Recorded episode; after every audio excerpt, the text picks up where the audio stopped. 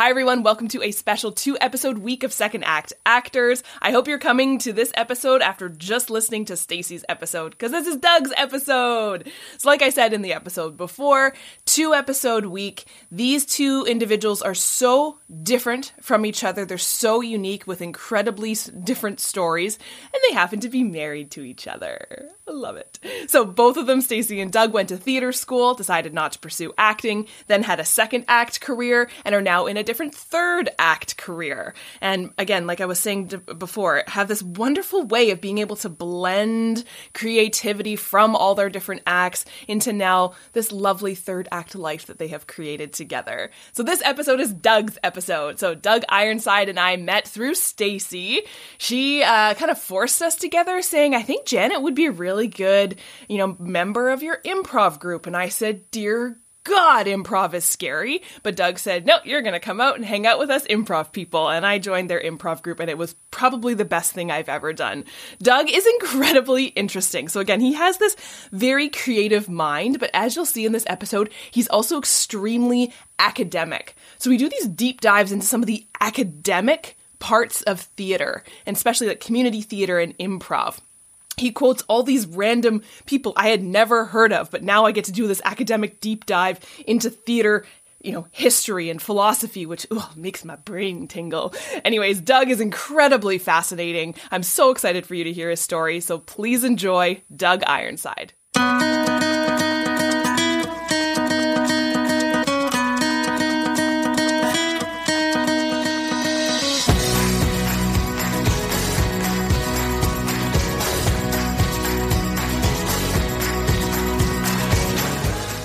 As long as you have the signature Doug hat on. Yeah, that's right. I can't do it with. Well, I didn't. I didn't shave my head, so it. I kind of look a little rough. Like I'm so due to shave my head, so I figured I'd. I'd wear the signature hat. Uh, I'd go. I'd. I'd, I'd go. I'd go skinny and and and free flowing to the wind if if I had done up my head. But my my shaver. Uh, it's a lot. My shaver's the battery's dead, so oh. you can barely do. Yeah, I need to buy a new one. So. Well, um, it's COVID too, so who cares? It's not about what I look like. It's about what I say. Exactly. Dear Lord, I'm going to come up with the goods to say something interesting, I'm sure. yeah. Well, yeah. Well, tell me your story, Doug. Uh, I kind of have uh, three or four major um, incarnations of theater in my life. I'm not sure which one you wanted to talk about. I kind of have my training where I went to Brock University for theater, which was a very interesting experience. So that's sort of, and I actually have a pre Brock experience, you know, leading up to why the heck anyone would go to school for theater.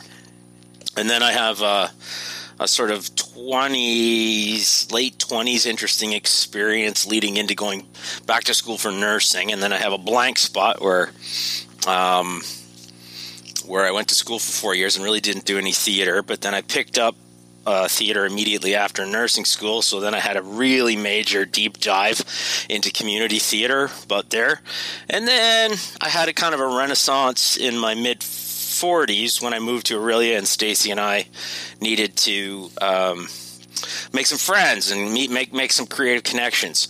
So. Um, I could focus on any of that as part of a history, um, or you know, I could focus on the recent, on the now. I, I I'm open. Like, what what do you think would be more I interesting wanna, to your listenership? I want to know all of it.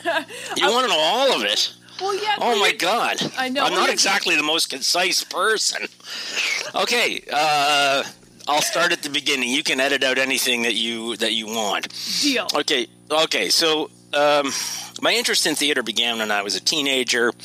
Uh, strangely enough, I, I, I didn't I had a gap in my high school calendar that I couldn't fill. It had a conflict in my schedule, and uh, the only thing I could really fit in there was theater. And I had no interest in theater. I had no experience in that as a child.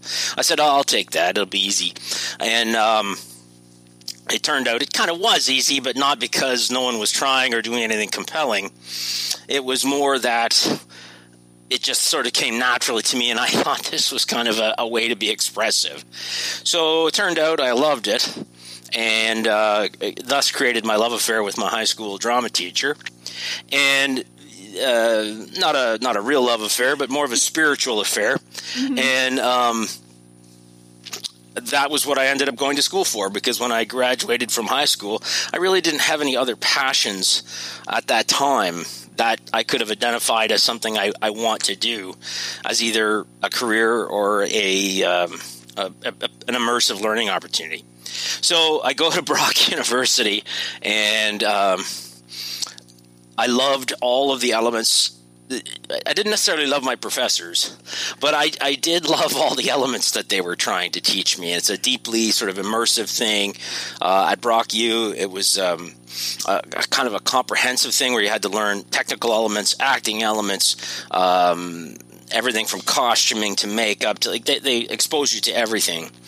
And then uh, the part I didn't appreciate was dramatic literature, so I changed my major to avoid a double major to history and and theater, so I could avoid the dram lit component and study other things besides dramatic literature because I was I was so convinced, and I, I still am to this day, uh, maybe thirty years later thereabouts, that theater uh, a, a script is kind of a code. It's a, it's it's a it's it's um it's a it's like a scripture, a Rosetta Stone to like how to create this piece of art, this uh, piece of performing art. Um, it's much less. Not to say it has no value as a piece of literature, but it, that's not its first best purpose. That's not a, its intention. So, um, studying dramatic literature in my twenties was. Uh, frustrating to say the least. So uh, I enjoyed, I very much enjoyed the acting component. I, I wanted to do as much acting as possible. Um, but then when I graduated from Brock U, I actually I, I, I, kind of flunked out in my last year. I got all the theater components, but not the history components. That's kind of ironic because um, I changed my major to avoid dram lit. So, so I, I have all the theater parts, but I'm short one history and half a French. So then I went. Uh, I went to work and I was serious about uh, this girl at the time who turned out to be my first wife, and um, didn't do theater for a few years, and then um, I went through a transformative period in my life where I lost my first wife, which was a blessing, and the job I had done uh, all at the same time. So it was a very transformative part of my life. I had to re- reinvent myself. So I went back to school for nursing. And just before I did, um, I was I was deeply involved in a, a community theater slash semi professional theater called Caradwen Theater in uh, Barrie, and they had built this theater in what was arguably a very not a very good spot. Uh, this you know location, location, location. It was terrible, terrible, terrible, and they they they couldn't attract an audience in the south end of Barrie, and Barrie's always been a bit of a cultural uh, black hole, a bit of a cultural abyss, especially proportionate to its population. Um, so then Caradwen was suffering and it kind of faltered and flailed and eventually disappeared. Um, it was an interesting experience for a time. All right, then we're getting into the 30s. So I emerged from nursing school. I haven't done theater in four years. I haven't had the time. I'm working and going to school again. And my sister actually puts this audition notice in front of me and uh, says, "You you should go do this." Um, so I was back in Midland at the time, and I got involved with Huronia Players, and thus began a sort of seven or eight year, deeply immersive um, uh, commitment to Huronia Players and their artistic inva- advancement. Um, that could make for a very compelling story if you want to talk about that. Um, then I moved to Orillia for love. I, I met my beautiful and talented wife, Stacy. We were both theater people, and um, for a few years, we kind of just had to make the relationship work, but we needed to make friends as well. So together, we created uh, a, an improvisation uh, troupe called. Um, uh, O Town Improv at the time, and we just used it as an outlet to meet people. It was open to all skill levels and ages, and um, that transformed eventually, after a number of years, into what I would say another semi-professional troupe called uh, All the Keeners kind of wanted to get out there and and do improvisation, uh, perform for audiences, and we turned that into um, old the old dance hall players. Uh, which is a troupe that we continue to run and continues to perform, with the exception of COVID, you know, making things very, very difficult we still do. And then if you sprinkle all of my other experiences there, I've acted and directed, and, and roughly, you know, I've, I've, I've, directed about five productions and acted in several dozen of them, of course, all of that. Um, um, so yeah, I'm a, I'm a bit of a theater dog's body. There's the whole picture from my initial entry into where I am now. It sort of represents. So I glossed over thirty something years of of all of this theater stuff that I've I've never really let it go. It's kind of in my blood and uh, I just keep coming back to it in various degrees and in different forms and uh, continue to do it. I'll probably do it till I die on some some level. So there's there's the story as concisely as I can tell 30 years of history. I love it.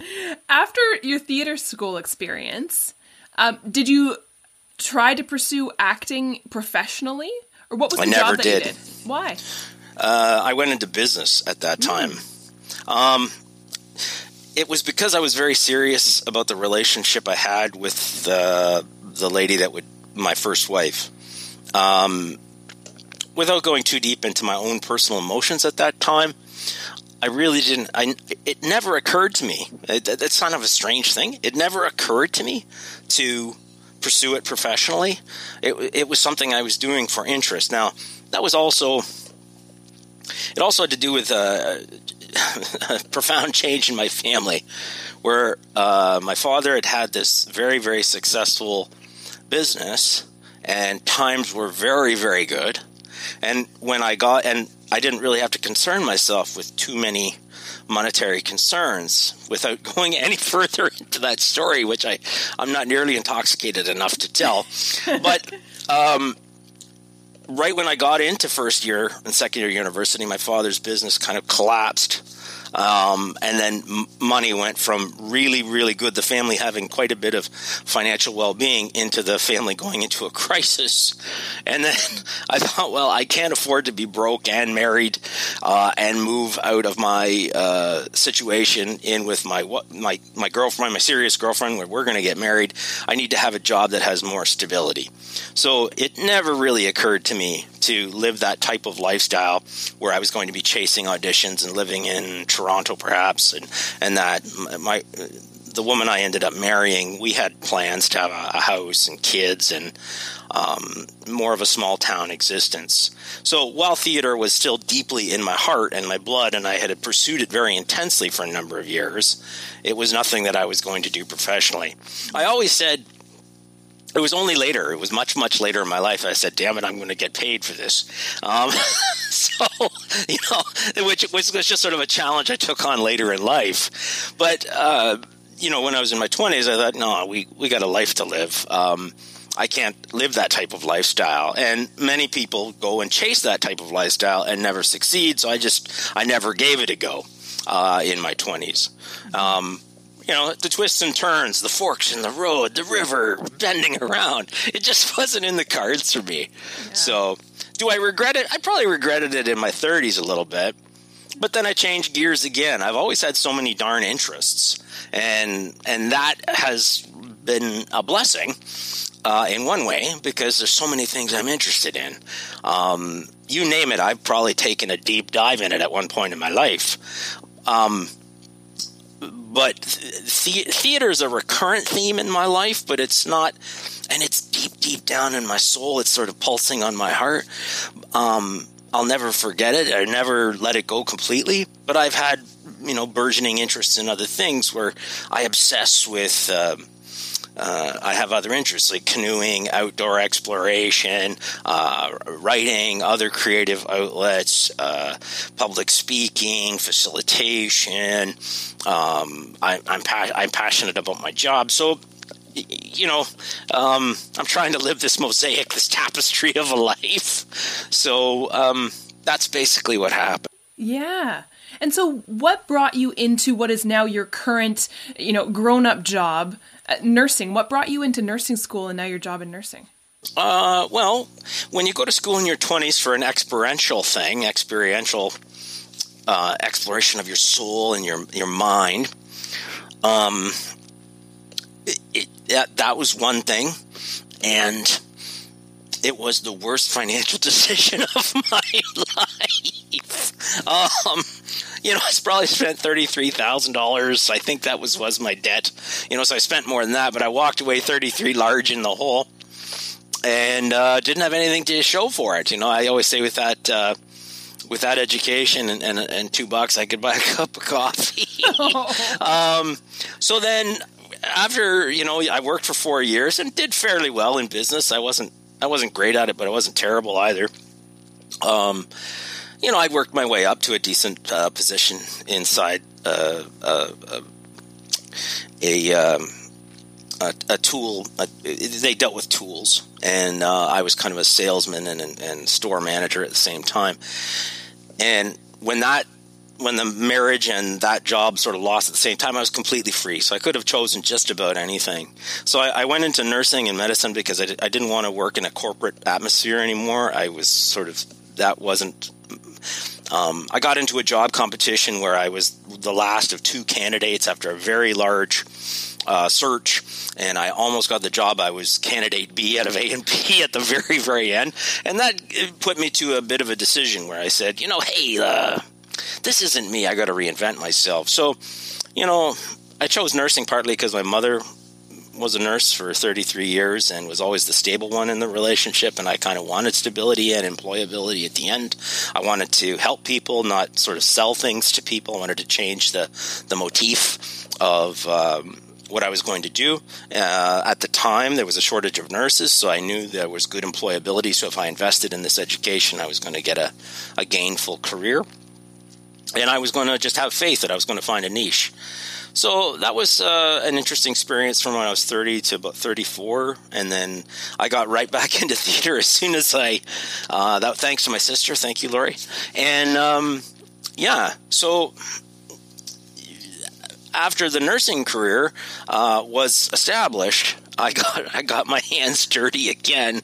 Um, that was one thing I did want to talk about, mm-hmm. which was I, I, think many of your listeners will will maybe they'll be professional actors or a mix of semi-professional actors or, or community theater actors. You know, I've kind of done all, I've dabbled in all of that, but uh, community theater provides your uh, most reliable, most consistent theater experience for most people um, who are doing theater. I think they are the greatest body of, of, of theater creative types who uh, want to do that everywhere from someone on the verge of maybe getting a movie role, doing extra work, all the way down to somebody who's taking improvisation classes, acting classes, all the way down to the, the person that's involved in one show every three years on the community theater level. I think that community theater spectrum is very interesting because that's your broadest collection of people mm-hmm. of all skills and ages. I think that's an interesting thing.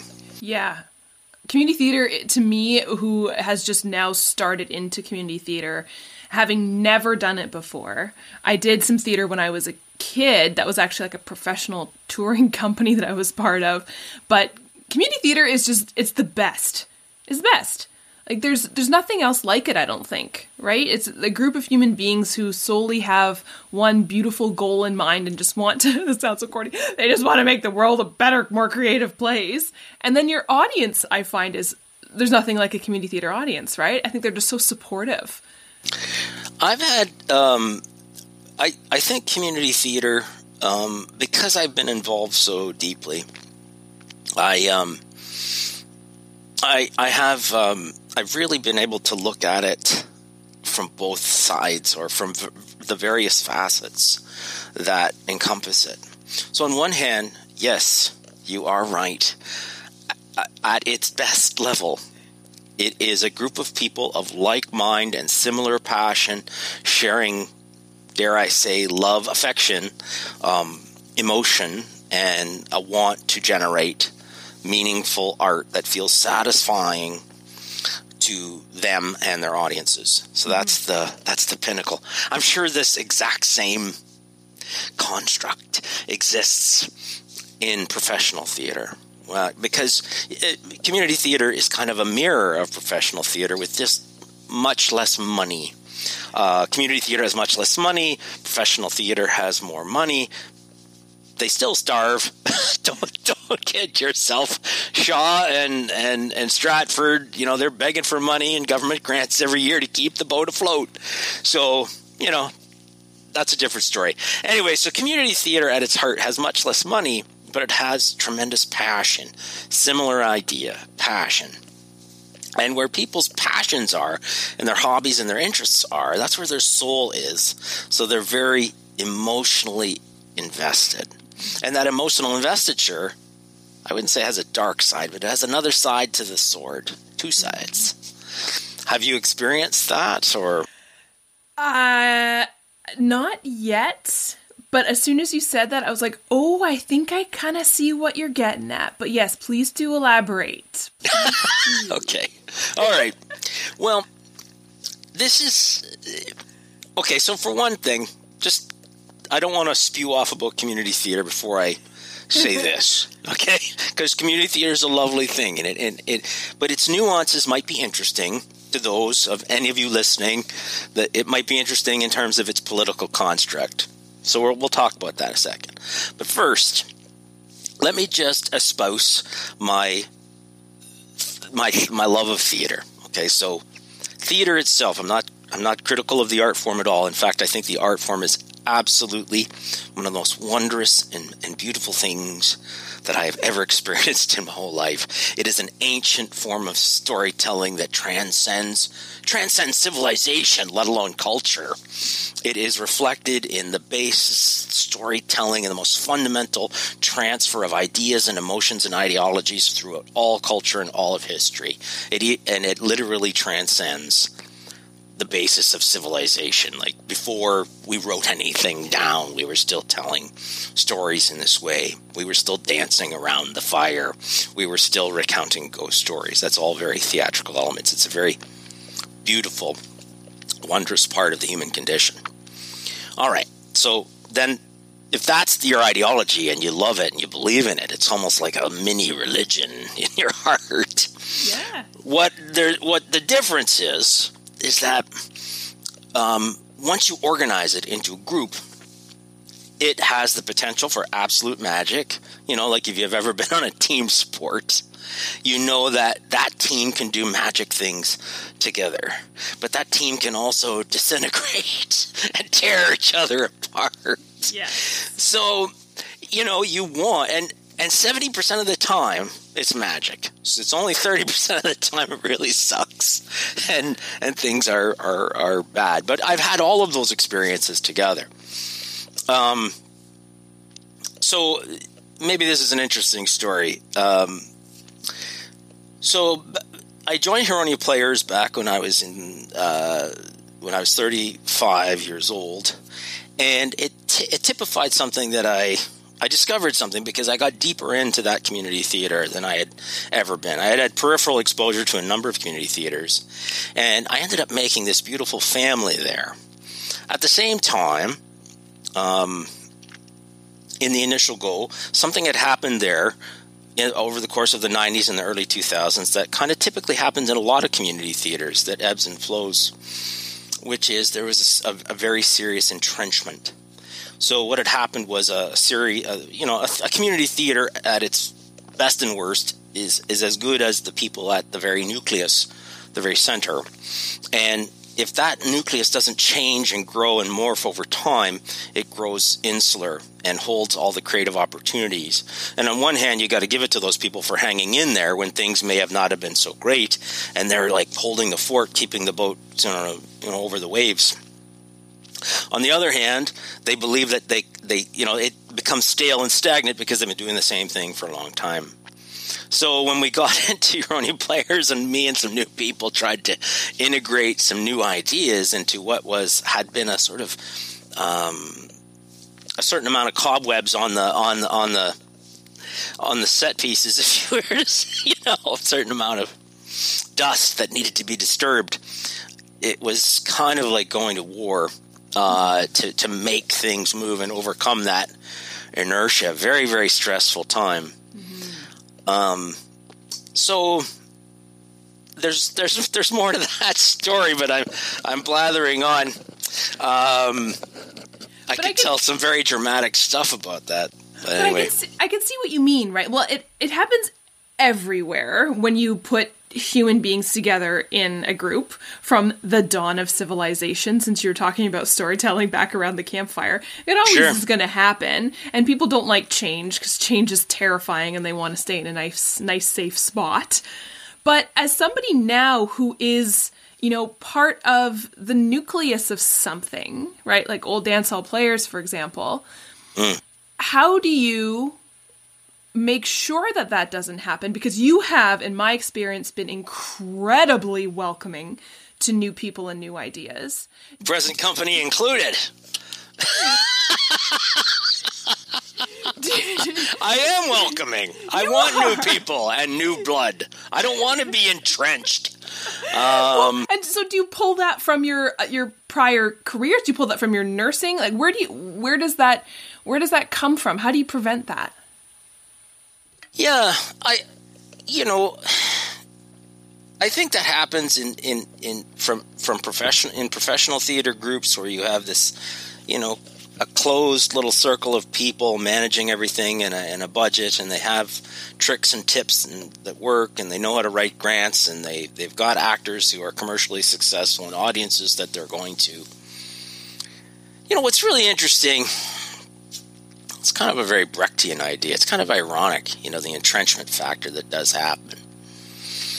Um, because Brecht would, would have you, uh, Bertolt Brecht, his philosophy was that theater should sort of reflect society, make people think, uh, examine the very structures within which they live and breathe and play and work.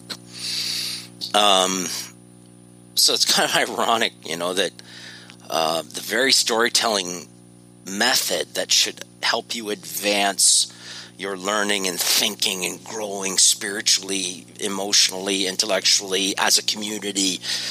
Um, if you don't sort of ebb and flow and change and, and, and, and get new blood involved and new ideas and new thinking, um, it, it, like any group in any type of thing. It could be a lawn bowling group. It could be a dart club. If the same people are in charge and doing things the same way for too long, it loses its freshness and its ability to evolve. Yeah. So, so coming all the way back around, I know that the group that I work with now, that I'm at the center of, myself and my wife and a few others, we know that we need change and new blood and, and growth and we need to expand our horizons and keep moving forward.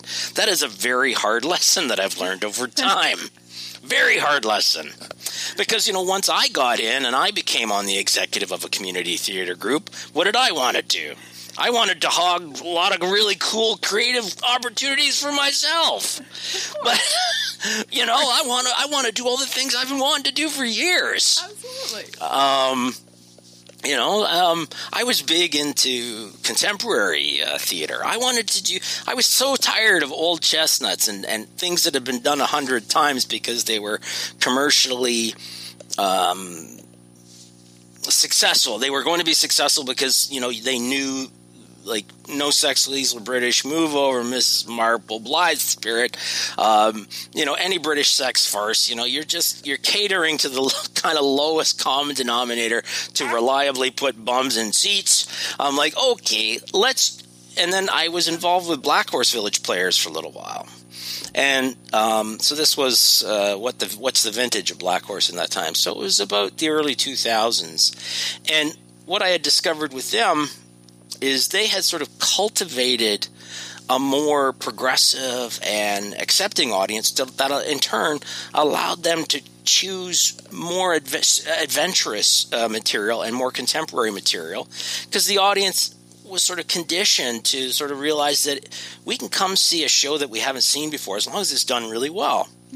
There's, it, good theater is good theater. Mm-hmm. And if it's a good show and it's entertaining for whatever it is, be it a serious drama or something that has something, you know, edgy to say about society, we'll just come and see it if it's going to be well done. So, to encourage people to, to make more progressive choices, more modern choices, do something a bit more daring, and try and build that audience, you know? And that's a really interesting question, you know? How does any group and any creative group um, define success? How is success defined? Is it bums and seats? Is it money in the bank? Is it an ability to compensate our actors reasonably well? Is it that we have a very satisfied audience? Is that we made compelling art? What is it? That's a good question.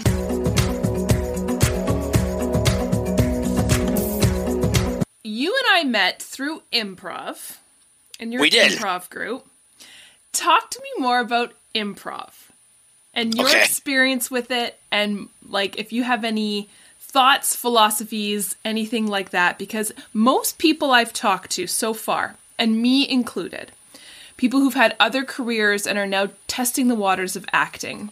We come from very logical brains because we've gone through the logical steps of becoming career people doctor, lawyer, teacher.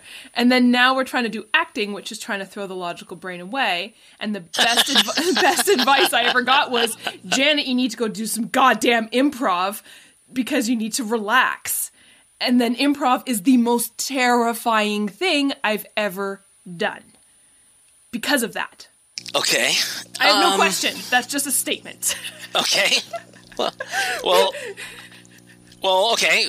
Uh, you know, I've kind of espoused my political philosophy here. All right. So, for those of you who don't know, uh, Janet came out and and joined the old dance hall players.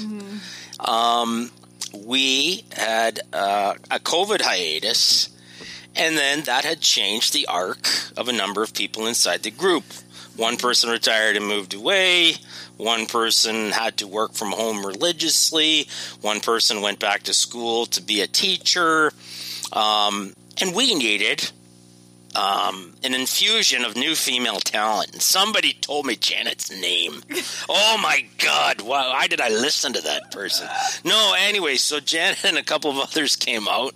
And yes, you did. You came out and.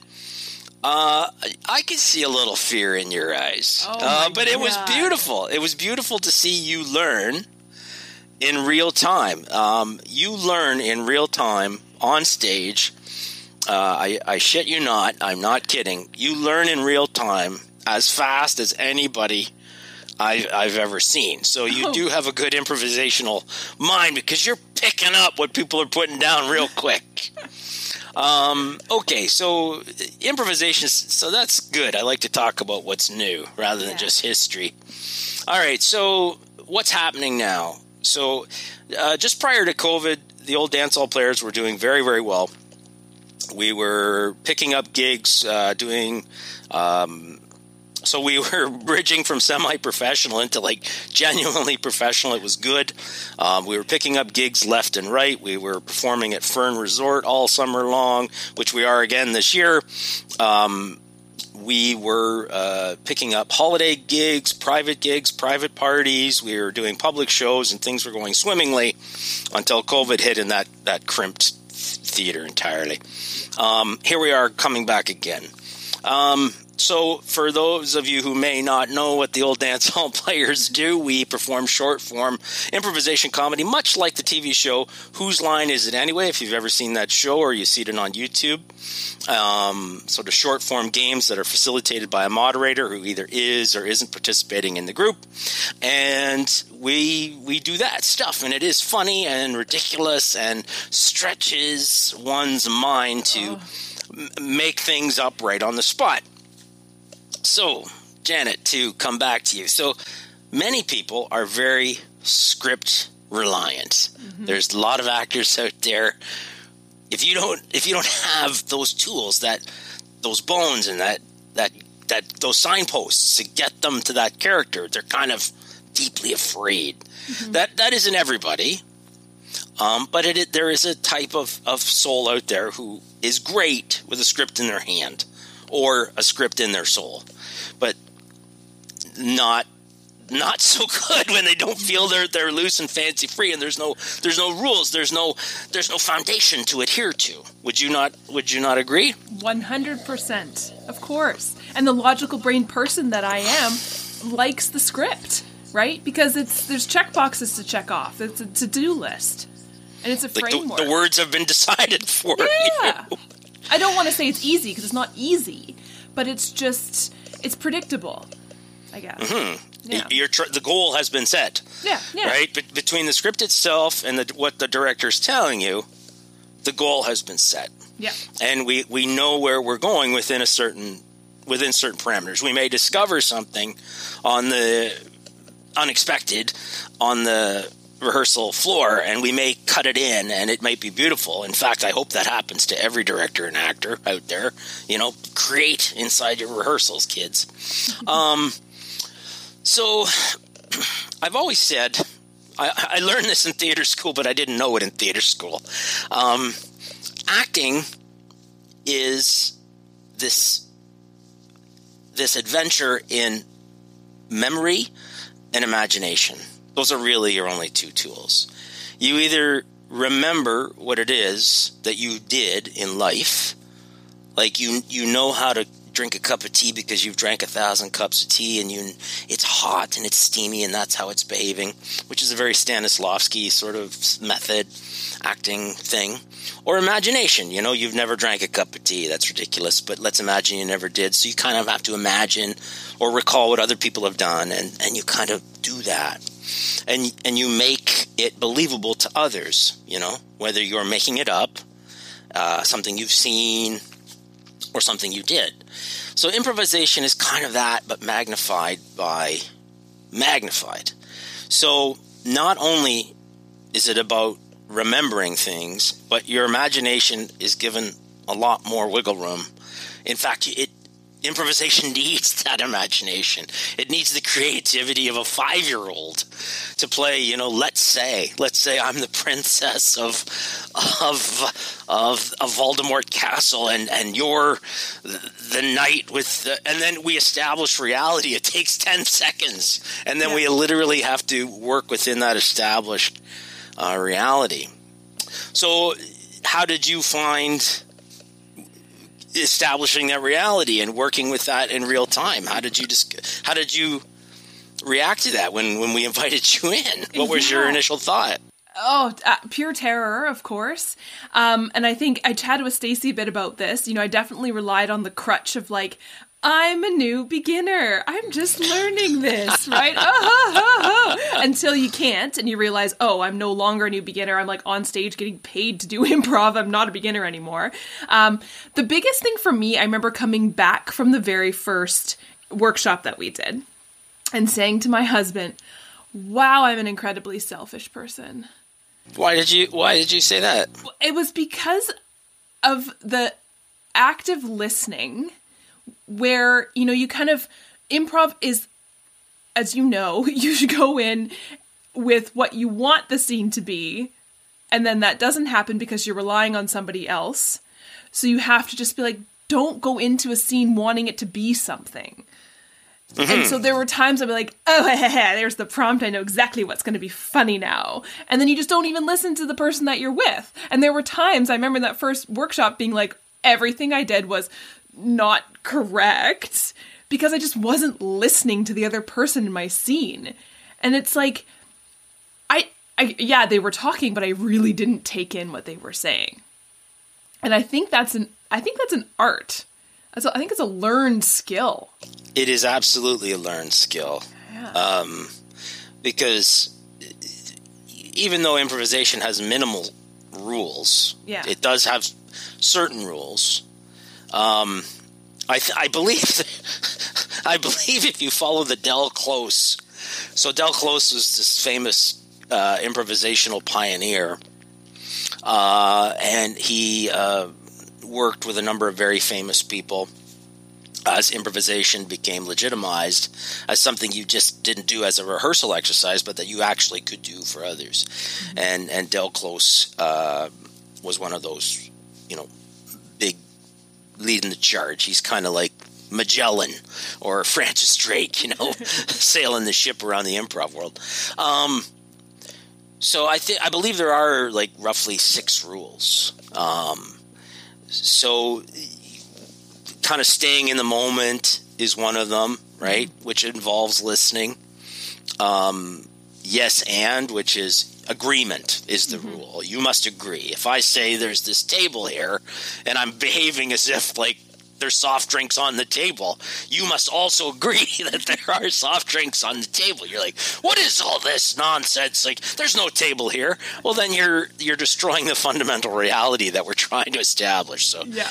And then even in those six rules, uh, all of them can be broken under certain circumstances, except agreement. Agreement is the fundamental rule that cannot be broken. Um, because if I establish this table and soft drinks and we're here for the Pepsi challenge, if you discount that, we got nothing. We got nothing. Yeah. So you you got to listen to me, but at the same time, here I made the initial establishment. We're here for the Pepsi challenge. Ooh, that's where we're at. I've got to listen to the words that come out of your mouth because whatever you say in response to me is real. I, I've got a deal. Like what would a reasonable person do in that situation? Or maybe what would a completely unreasonable person do in that situation? That might be funny too. Um, and improv isn't always about comedy but it's about an established reality and it plays very much with the audience's sense of anticipation which many traditional plays do stories mess with your sense of anticipation. They give you something, they present something that you know will happen later. They put a door there, and you better think someone's going to come through. Ooh, what's going to happen? But improvisation does that constantly, where you're there's going to be the shoe that's going to drop.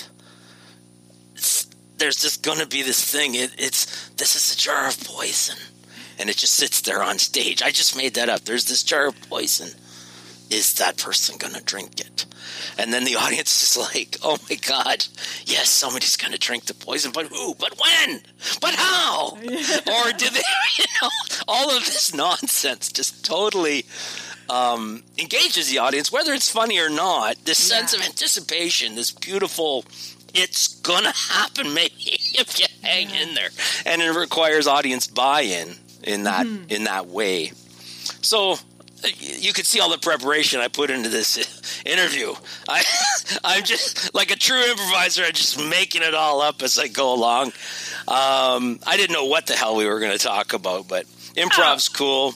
Improv is so cool, and it it's funny because after the first workshop and after the subsequent ones and our performance and stuff like that, I had more than anything. I think this is gonna overly dramatic more than anything in my life, Doug. Um, I had um, acting. You're making, I, me, laugh. You're making me laugh. I, I, had this huge weight was just lifted off my shoulders and it was so free freeing because of having lived my my life in science is very algorithmic because it has to be right? You know in nursing it's algorithms that we follow otherwise people die and bad things happen where improv is just not and so that feeling of oh like my my brain was just craving that you know just free creative uh, intim- not intimidating because nothing about the, your, this group is intimidating but just that that fear and excitement that adrenaline rush. And so much so that i was just like craving it afterwards.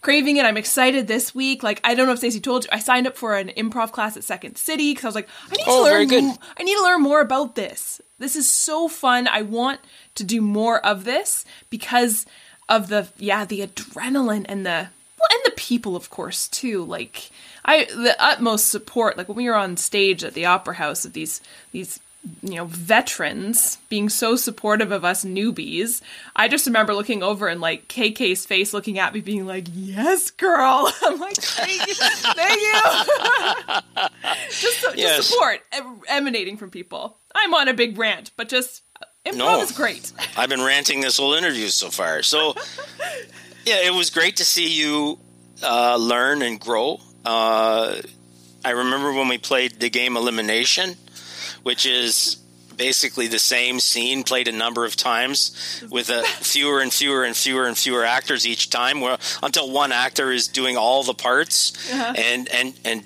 you were the last person and you were doing all the parts and that was so delicious to watch because I believe that was your first public performance of improvisation. Yes. And that person who's left at the end of elimination um, really is on the hot seat to remember an entire scene with five actors and I kinda, can still remember you gotta, it. You got to boil that scene down yeah. to its most fundamental essence. Now, mm-hmm. like anything, there are tricks making elimination work you got to remember the first line and the last line and something key in between. If you can do that, you can play elimination. But and you did. I, I thought you you were very game. Oh, I was. It yeah. was beautiful to see you go.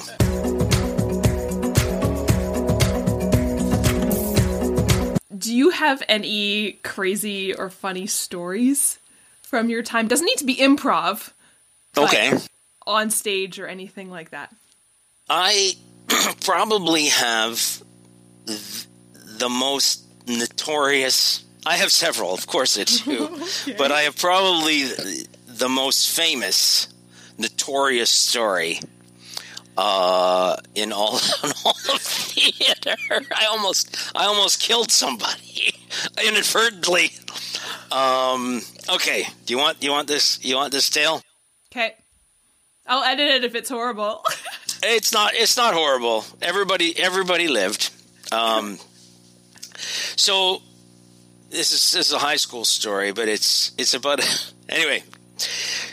I was we were doing a play uh, called Dracula. There are many theatrical versions of Dracula. Um, the traditional director at our high school was a guy named Ray Ray Holt. He he passed on. He's gone now. Um, I was him and I very much had an understanding and mutual respect. Uh, it does, it's not going to sound like it in this story. Um, he didn't direct Dracula. He agreed to do the special effects, and uh, this included uh, a flash pot, uh, you know, a little poof, some clouds. Dracula appears, wiring all these sounds like buzzers, zzz, ring, ring, all this stuff, and um, it was cool. You know, he's putting it all in, and everybody's fooling around with it. Ring, ring, buzz, buzz. You know, they're playing around with all the sound effects and doing what teenagers do. And I said, you know, I got one cue here. I better go see what these, you know, what these sounds are all about. I wanted to make the buzzer buzz. That's what I wanted to do. So I go back behind the stage, and there is a sea of buttons. There's got to be all these buttons on all these control modules um, three on one, five on another. They're all unmarked. There's wires coming out of everything. I like think of myself, hmm, which one of these turns on the buzzer? so I I press button number one. Nothing. Nothing's happening. What about button number two? Nothing. Button number three, kaboom! There's this huge explosion. Like a cannon went off. And I look to my right, and the entire stage is billowing with white smoke. Like, like you can't even see. Like the whole place is just billowing with this massive cloud of white smoke, oh impenetrable. Oh and I, I run down off the stage and into the auditorium. And coming out of this, you know, fog is Ray Holt, who was a huge man. He was like six foot three, 300 pounds, and he's kind of staggering. He's doing one of these, you know, coming out of there, and he's got little bits of blood on his huge belly. And it turned out that he was he was pre- he was filling the flash pot at the exact same time that I pressed button number three. And after years of doing this, Ray had, you know, had a certain familiarity breeds contempt. He had neglected to put the safety on or didn't tell anybody, don't touch that Don't while I'm filling the flag. Yeah. Exactly. Of, of about 50 buttons, you know, like of all the things.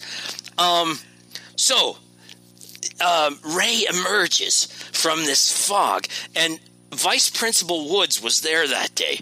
Who was like the heavy at our school. You know, he was like the dick. You know, the the the disciplinarian. I don't even know what he was doing there. Like, what's this guy doing there that day? He runs towards the front because of the explosion. He wants to make sure that everybody's okay, and he looks at everybody and he says, What happened? You know, and he's talking, everybody's like, I don't know, I don't know. He goes to me, he goes, What happened? And at that moment, I looked at him and I thought, if I say the truth, we will never have a special effect at MSS ever again. So, just the entire history of, or, or future history of, of theater flashes before my eyes, and I have the wisdom. He says, What happened? And I said, I have no idea. so Ray is like burnt up his arm. He's got a little Oh bit of glass in his belly. He's he's taken like this explosion, this hand grenade at three feet, you know. So he's like, I gotta go. So Ray's making a beeline for the door. He's just cutting through the auditorium. So I run to the outside auditorium in the parallel hall and I race down the hall and I meet Ray. He's walking out the door and I come tearing around the side and I meet him there and I go, Ray, Ray, Ray, it was me. And Ray says, I know. And he walks out.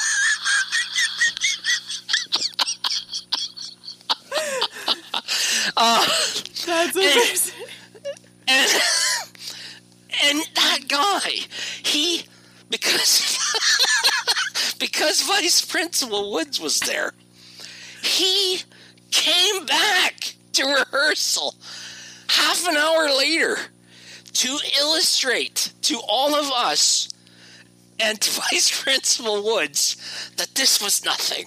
Yeah. This was par for the course. Yeah. Nothing to worry about.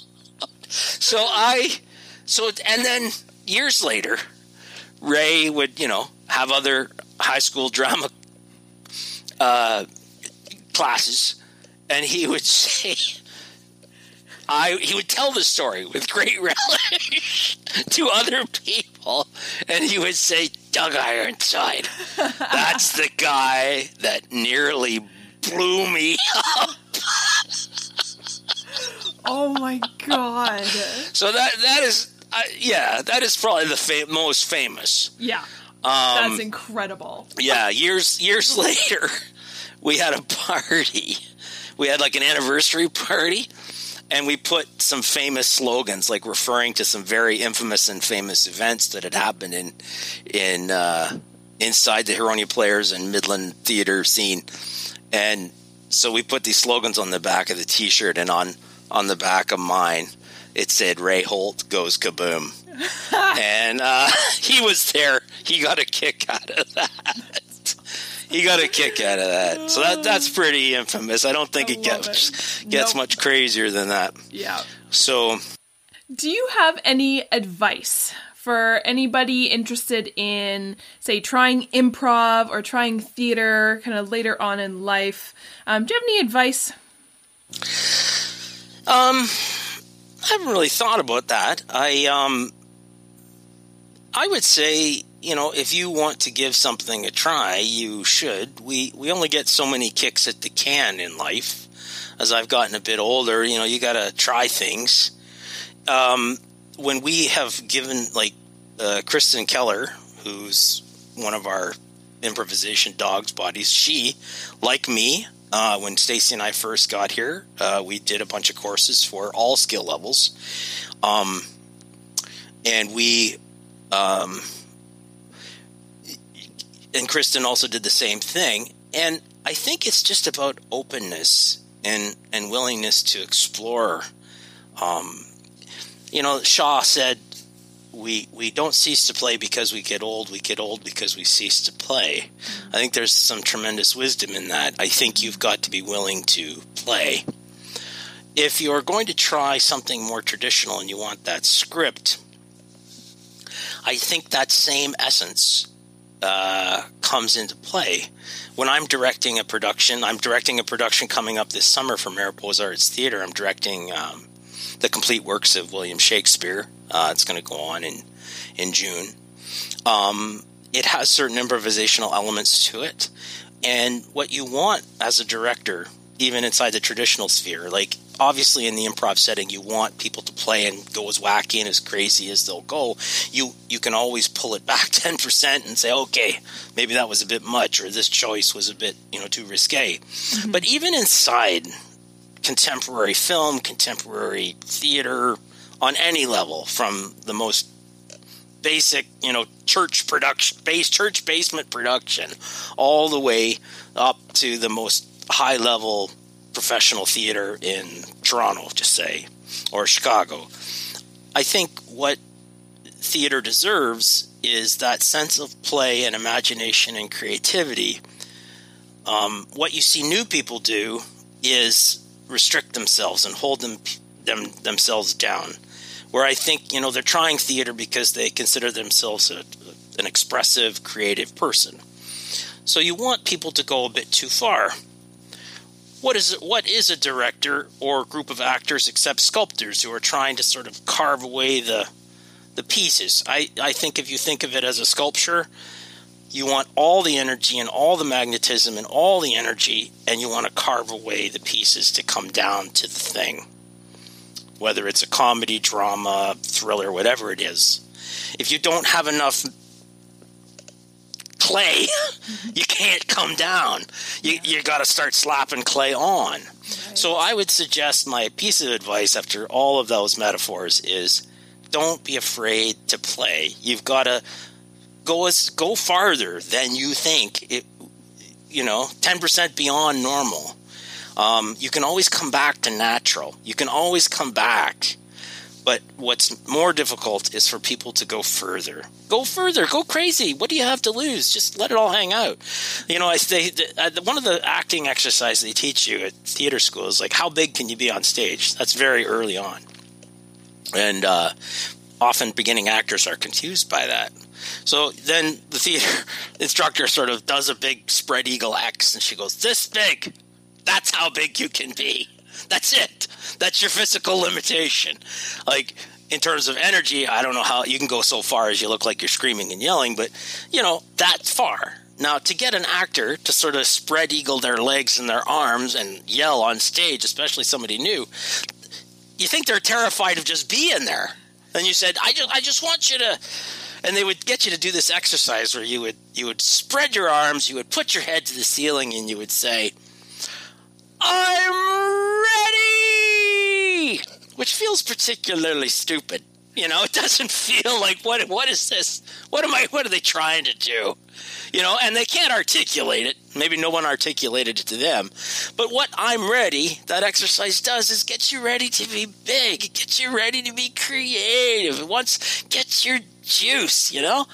So that's my advice. Go get that juice. Be brave. You got nothing to lose.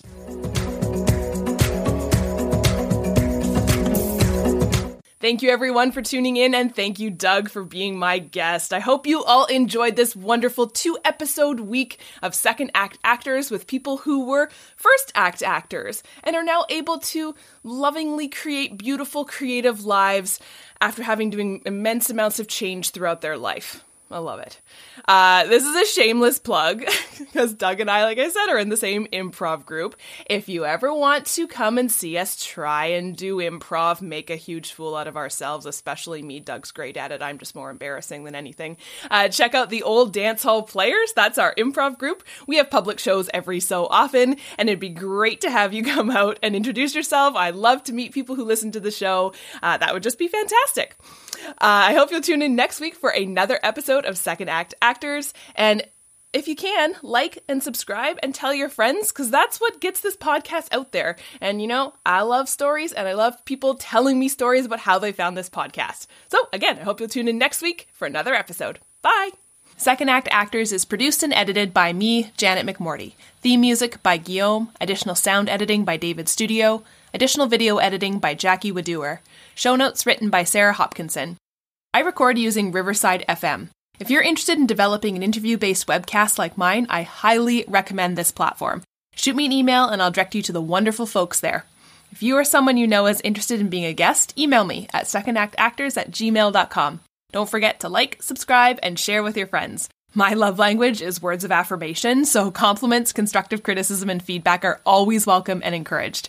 Negative Nancy's, Judgy McJudgersons, or Debbie Downers, unless you're Rachel Dratch, regarding me or my guests are not welcome. It takes serious courage to share your story with the world, so if you're tempted to negatively comment about someone else's story, please ask your therapist why you're such a garbage person. Save the drama for the stage.